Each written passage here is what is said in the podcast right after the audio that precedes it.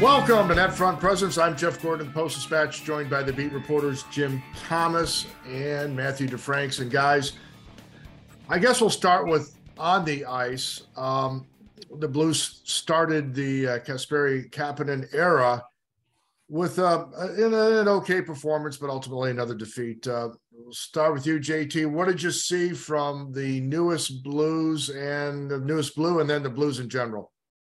Well, he's got some speed. He's got a pretty good shot. The one play that looked acrobatic and athletic where he stopped and turned and whipped that backhand, one of the criticisms, I think, of the people in Pittsburgh of him was that he needed to drive the net more and that he would stop, maybe not in such an artistic fashion like he did there.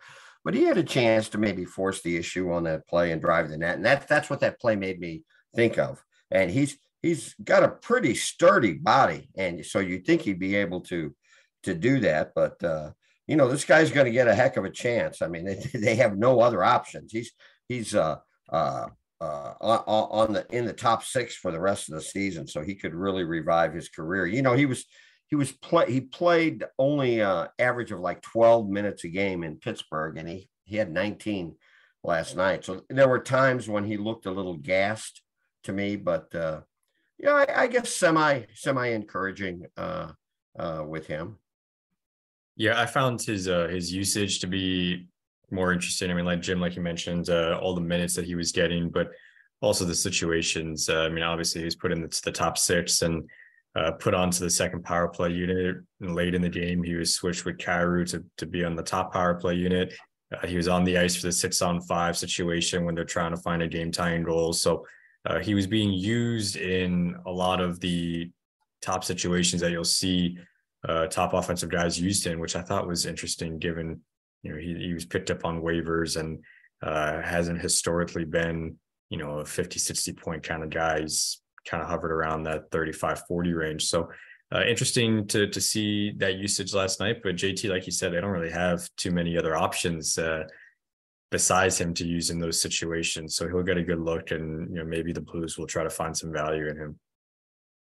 Well, it's interesting because, you know, he carries a notable cap hit. What is it, $3.2 million, and he's under contract for another year. The good news, JT, is that does provide a transition player for the Blues as they try to retool and move forward competitively while trying to blend in some younger players. But the skeptics out there will say, well, geez, 3.2 million. And a question did come up with Doug Armstrong about it, and he sort of shrugged and said, this is what you have to pay to get a guy to get a 40-point player. I'm unconvinced. What do you think, JT? And the guy who kind of ruffled Army's feathers was none other than Matthew DeFranks, our Mr. Franks, as some people on the Blues chat are referring to him. That's my new nickname for Matt now. I love Mr. Franks, but yeah, well, you can think of different examples. Tyler Bozak was a half a point player for the Blues, and he was $5 million a year, at least for his first 3 years. But you remember the Blues were desperate for center help when they signed him, and that was hours before they knew that the O'Reilly trade was going to be a go. I mean, they needed more than just one center. Barbashev was about his stats, although Barbashev's played about a half a season, 2/3 of a season more than Kapanen.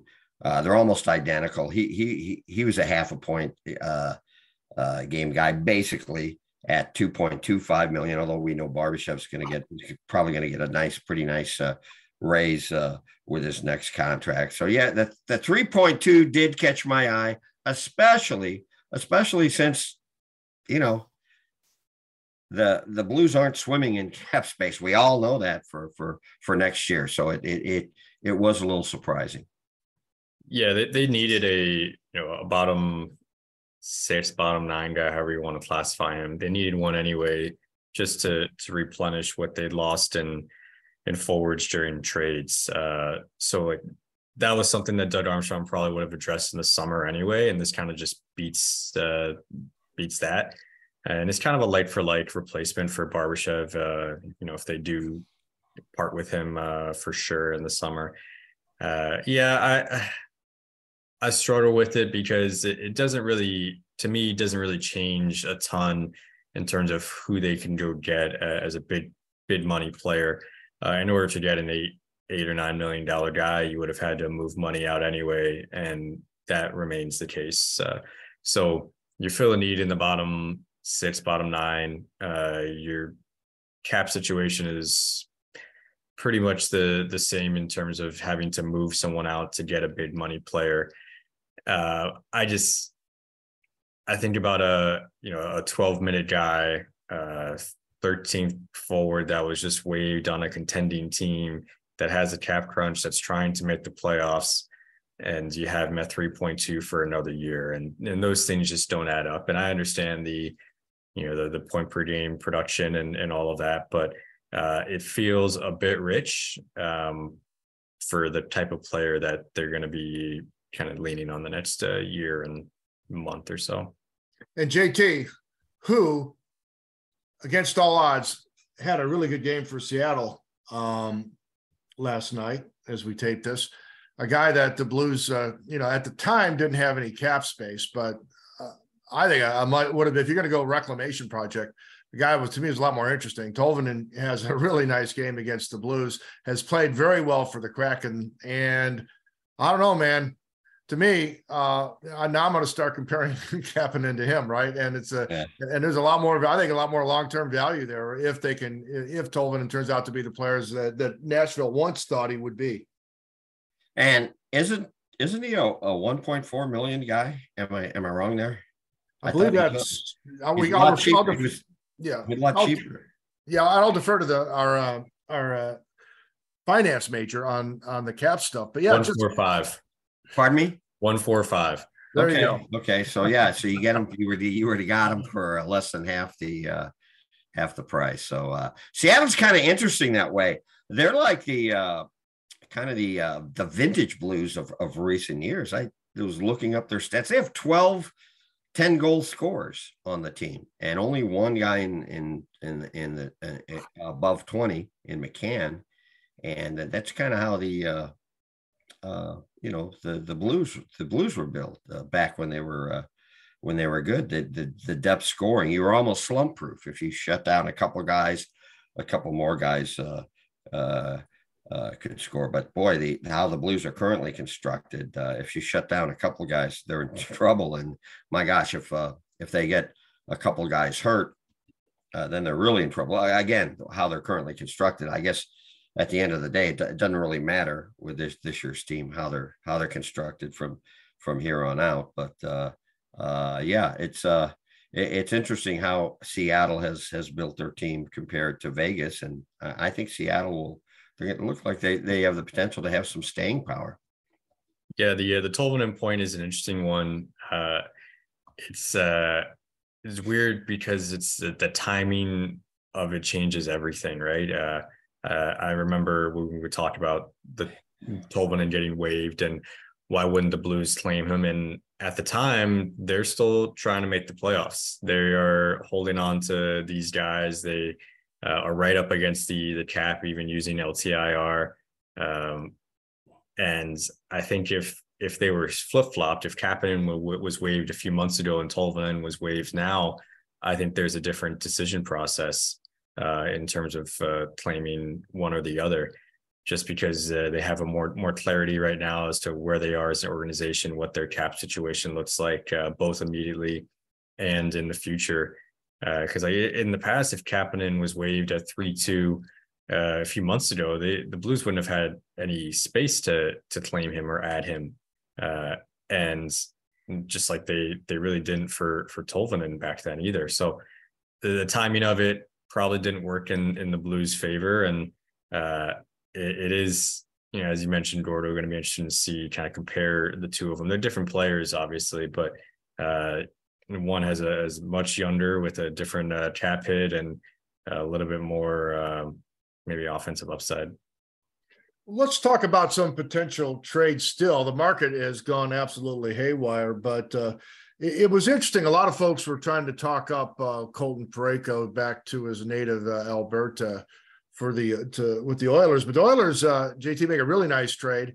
They get Matthias Ekholm with term left on his contract. I think he's got 3 years left, $6 million a pop, a little under the 6.5 that Parayko makes for. I think this contract runs forever, I believe, is how it's structured here in St. Louis. But Edmonton moves out a power play guy, Tyson Barrie, a guy they can replace with Evan Bouchard. They get a well-rounded defender in Ekholm with term left. I really like that deal for Edmonton, and I guess I don't like the deal if you're a Blues fan trying to send Parayko back home.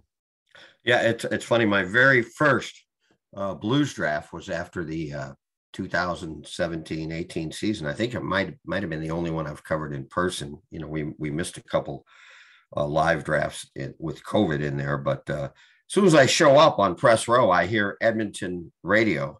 Again, this is what would be June of 2018, talking about wanting to trade for Parayko. So it's been kind of a constant drumming up there, you know, off and on, intermittently about Parayko. But yes, suddenly there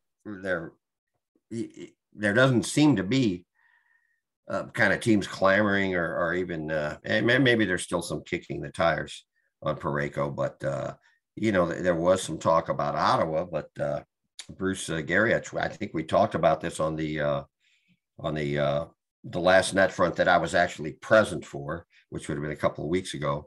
But where Garriott said, no, he's unaware that Ottawa's talked at all to the Blues about Parayko. So, yeah, I don't know where he goes. Fans got excited, and I hope Colton, who's just a fine human being, I hope he's not listening to this portion of the podcast, but there were a lot of Blues fans that were excited that maybe Parayko was being shipped the other day when he wasn't at practice, and it was just a maintenance day.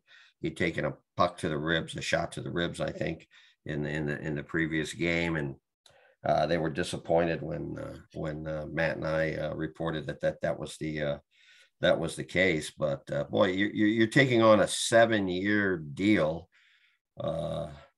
You know, and our good friend Andy Strickland said, you know, boy, to trade a player just 1 year into an 8-year deal, that just doesn't happen. So I just wonder now if anything will happen Blues wide before the trade deadline. Maybe these clearing up some cap space with the by moving defensemen.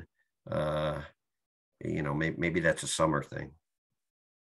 Yeah, I struggle with the market value for Parayko because the raw tools you see that are there, the skating ability, the size, you know, maybe even past performance in roles and winning the cup, and that still matters to teams, even though that was a few years ago. But it's the contract for 7 more years and at 6.5, and I think there are teams out there that probably look at the contract and say, that's actually not that bad for him, because if you look around the league, he's not being paid as a number one defenseman, right?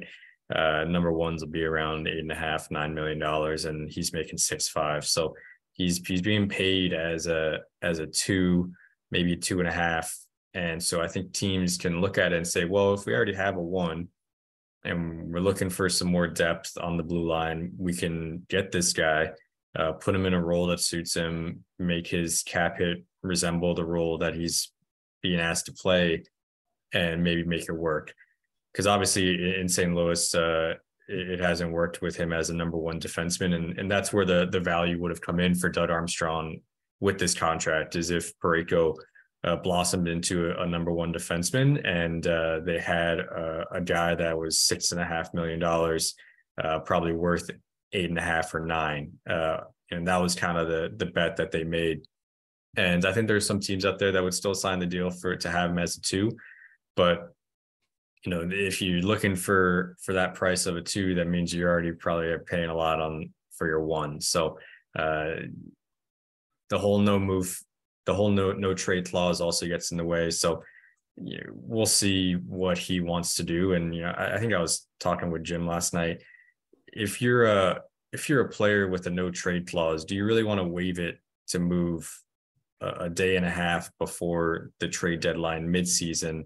Or would you rather kind of hold out through the rest of the season, waive it in the summer where you have, you know, time to house hunt, you have time to move things, you can get used to your teammates, you can do all that stuff. So in the end, he's in charge of where he goes. And so we'll see where this kind of whole thing goes. It's interesting that so many defensemen have been moved. And I was going to lead my next point, but I look at, you know, Boston got its guy and Orlov, a great addition there.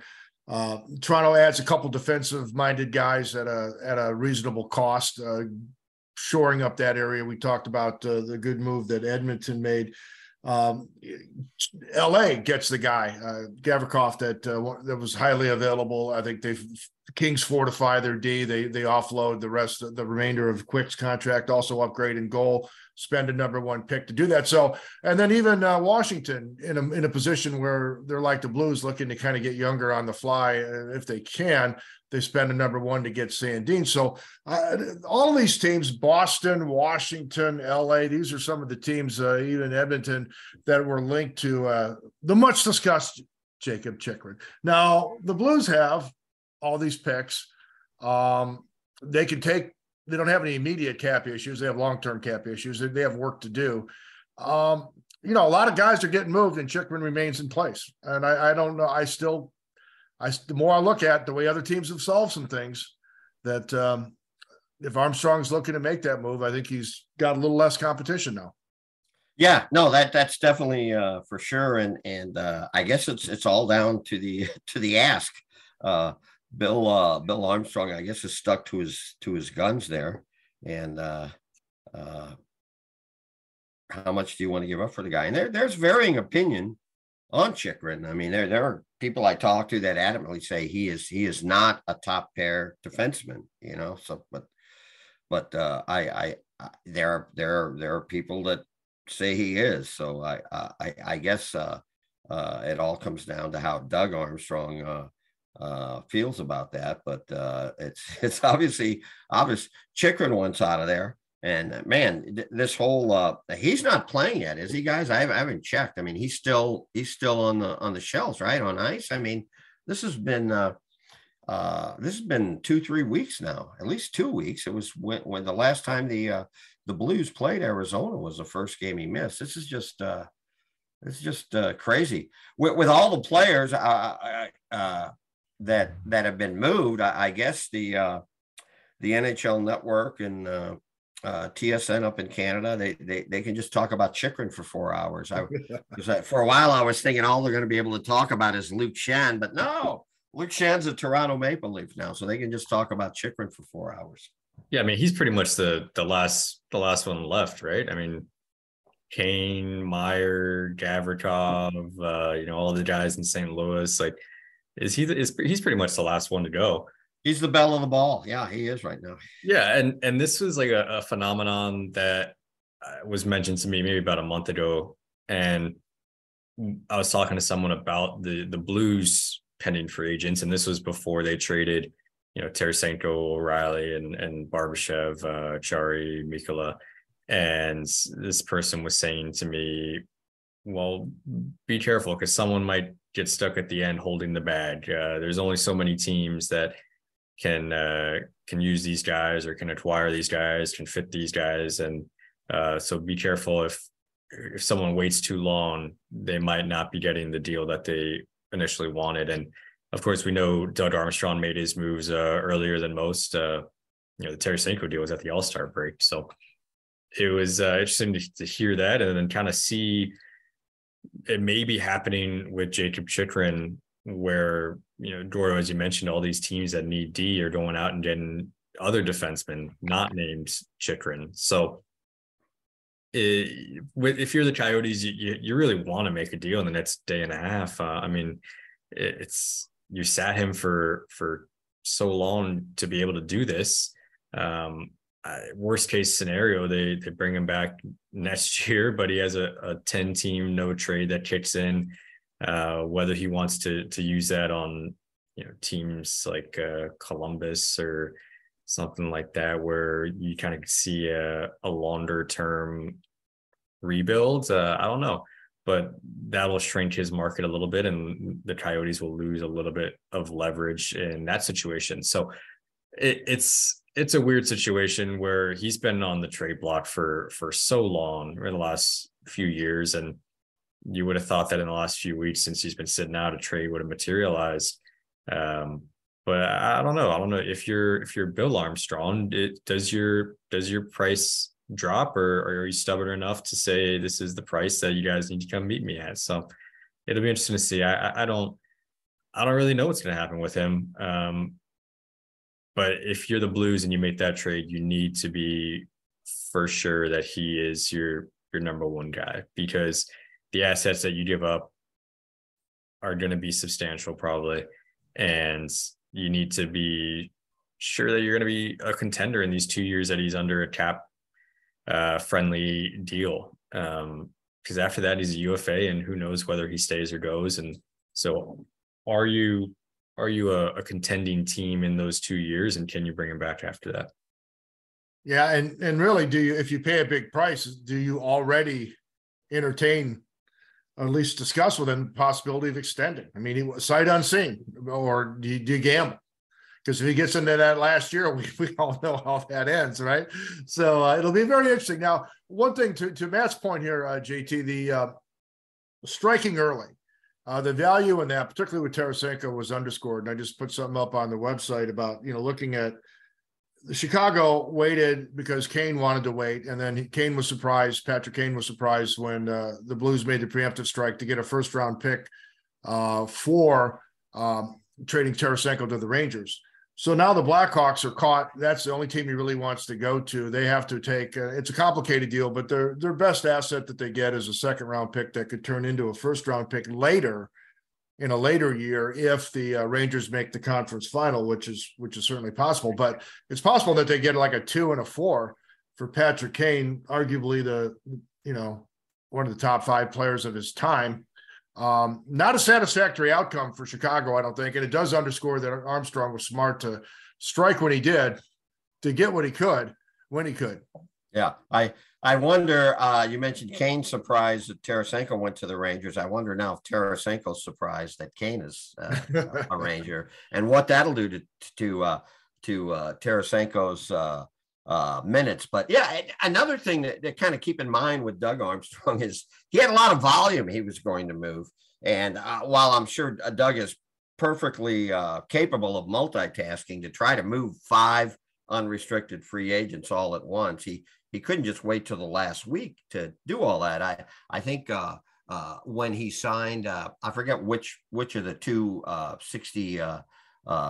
65 million guys he signed first, but whether it was Thomas or Kairu, but when he signed one, he said, you just got to get one horse in the barn at a time. And Armstrong was kind of able to do that. Interesting that, you know, 2 of the trades were like packages where he got rid of or traded, 2 of the team's big 5 unrestricted free agents at the same time. And especially, I think the O'Reilly one, you talk about timing, when he got a deal he liked from Toronto, apparently he acted really quick, because some of the players were, I don't know if confused is the right word, but they had won 3 in a row, and we all poo-pooed that. But you know how players operate. They thought, well, here we go. We've won 3 in a row. The team is playing good, and we're only 6 points out of a playoff spot. But Armstrong, he's saw a deal he liked, and boom, it was done. Yeah, is he a trendsetter in sending pairs of teammates to other teams? I mean, the Capitals did it with Hathaway and Orlov, and the Blackhawks did it with McCabe and Lafferty. The Blue Jackets just did it with Gavrikov and Korpisalo. So maybe he's an innovator. Maybe this is the new trade deadline. You know, it's a trade deadline month instead of a trade deadline day. That just means we have to have the TSN broadcast every day for about 4 weeks in America, right? Yeah. Just do it that way. and plenty to talk about. And, you know, going into this thing with all the teams, half the league basically in salary cap hell were it not for LTIR, which is like the only escape hatch that that the NHL has, that hockey has. But all these guys moved. So I guess teams find a way. Well, it's been a crazy active time, and boy, the sellers were aggressive. I guess, you know, one thing I look at is, you know, you look at, Matt, the how quickly you look at the assets the Blues have. The one prospect who should be able to be at least in the AHL, Zach Dean, next year, are coming in along with Bull Duke. They played against each other. They played with each other, and then more immediate draft picks that have more utility, either to use right away or to trade. And other teams are having to take picks down the road. And again, it really, the theme from Doug was Chicago's taking picks in like 2026.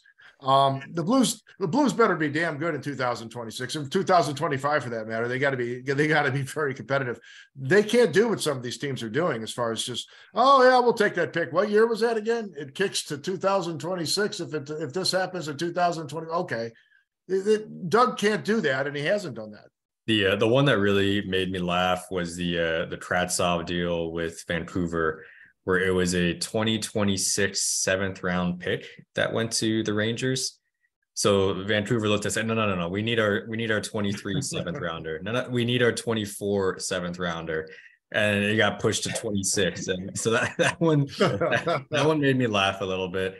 But yeah, you're right. I mean, especially when you look at, you know, the Barbashev trade with Zach Dean, this is someone who is a few years closer to the NHL than someone would be if had they picked him this upcoming summer, right? They're 2 years closer. He's going to be in the system next season, playing in Springfield, potentially getting, you know, call-ups to the NHL. So that kind of moves the timeline up a little bit. And it actually kind of, when the Blues acquired Dean, it made me think of what Armstrong said after, I think it was the Tarasenko trade. It was, well, you know, first round picks right now, they're equity. But once you draft them, suddenly the prospects become more valuable to teams because of how attached they get to them, I guess, how much they see their games, how much they put in to develop them, kind of the sunk costs of drafting and developing. They become more expensive. So weird thought experiment for me was, well, what if they didn't get the prospect? What would Barbashev have fetched on the pick market, right? Would he have been a first plus a late round guy, or was Dean so appealing and the age appropriate player that it made it sense to forego kind of the pick futures versus the prospect futures? And how about Tampa Bay training like an entire draft class for Tanner Jeannot? I mean, he's got 15 points. I know that's not his game, but what was going on there? And some of those, I don't know if they delved into 2026, but I think at least one of those picks was 2025. It reminded me, and I'm blanking out on the running back when Mike Ditka took over. Is it Ricky Williams? Yeah, there you go. Yeah, the man knows football too. I guess if you live in Texas, you got, it's just like by osmosis. You learn. Oh, Ricky Williams was part of my childhood with the Dolphins. So he trades his entire draft class basically for Ricky Williams. The second day of the draft, he shows up wearing a Hawaiian shirt, Ditka, and smoking a cigar because he had nothing to do. Well, that's kind of what the Lightning did. I mean, how do you explain that? Well, the easy answer. Well, I mean, I don't know. I mean, they're obviously they're in win now mode, and they know that day is going to come when it's going to be ugly, right? So, but they're just they're going to try to squeeze a run or two. And I love Tanner Jeannot, man. He's a crushing linebacker type hitter on a team that just, I don't know what happened to the Preds this year. They just sort of, like the Blues, sort of lost their way. But I love that guy.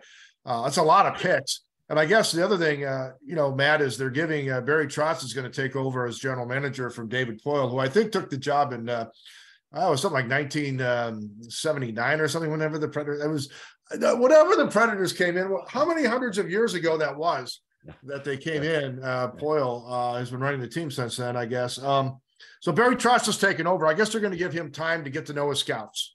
because he's got a lot of, they're racking up some future picks. But now he's got like a whole year to get, you know, Poyle will handle this draft. Trotz takes over, gets to know his scouts. It's an intriguing situation in Nashville. All those years with David Poyle, and now Barry Trotz, who moved back to Nashville with his family, takes over. Yeah, there's a, not to focus on Nashville specifically, but the Central Division in general, there's a lot of interesting things going on. Obviously, Arizona's doing what they're doing. Chicago's doing what they're doing. Nashville is to be entering a rebuild. Minnesota is about to hit the meat of the Suter and Parise buyouts. Dallas is suddenly maybe upticking, downticking recently. Winnipeg, we'll see how long the Rick Bowness bump holds there. It just seems like it's a wide open division, it seems, going forward outside of Colorado, right? I mean, that's the team to beat. And even with all their injuries this season, I think they still might be in first place by points percentage right now, which is kind of crazy to think about. But the Central Division seems, pretty open if the Blues can kind of get this retool right. Yeah, and I think Colorado is. I think they're coming back to the pack a little bit. You know, I mean, they're certainly not the juggernaut they were last year, but I mean they know how to win. And I know that sounds cliche, but boy, they have a lot of confidence, it seems like, in close games, no matter what they face. And I think besides all the players the Blues have traded, they're just a team with no confidence now. And I don't know how you get that mojo back. Well, that segues into my last question for you guys on the net front this week. Last quarter of the season is coming up. JT will be heading out west with our heroes. They've been, I guess, arguably less terrible lately, but, you know, man, this is a tough between now and the end of the season for Craig Berube and the group. I don't know, man, this is going to be a tough slog. Take it, man. Yeah, it's, they're past the point of judging the season by wins and losses right now. That much was determined when Armstrong made his moves and kind of determined where the team was going. So at this point, you have to look at development for guys like Alexandrov, Torbchenko, neighbors when he gets healthy, Perunovic, if he can stay healthy down in the AHL and maybe even get a shot up here. Those are key things. And the other key ones are just to see Thomas and Kairu kind of take a little bit more ownership and of their overall game of the team. And those are the things that I'll be watching, because at this point, the results, they don't matter. Obviously we saw last week that the compete still matters, given the comments by Torbchenko and Berube. But at this point, the results are secondary, and it's just about watching the young guys, both that'll be kind of complementary pieces in Alexandrov, Torbchenko, neighbors, those guys, and key play pieces in Thomas and Kyrou. Well, and Tucker as well, too. It's a good point. Yeah, and God bless him. He puts himself in harm's way. If nothing else, he's willing to stick himself in there. So, and you need that on a team where some guys are kind of tiptoeing around the edges. So, no names, no numbers, although, you know, smaller than 26, larger than 24.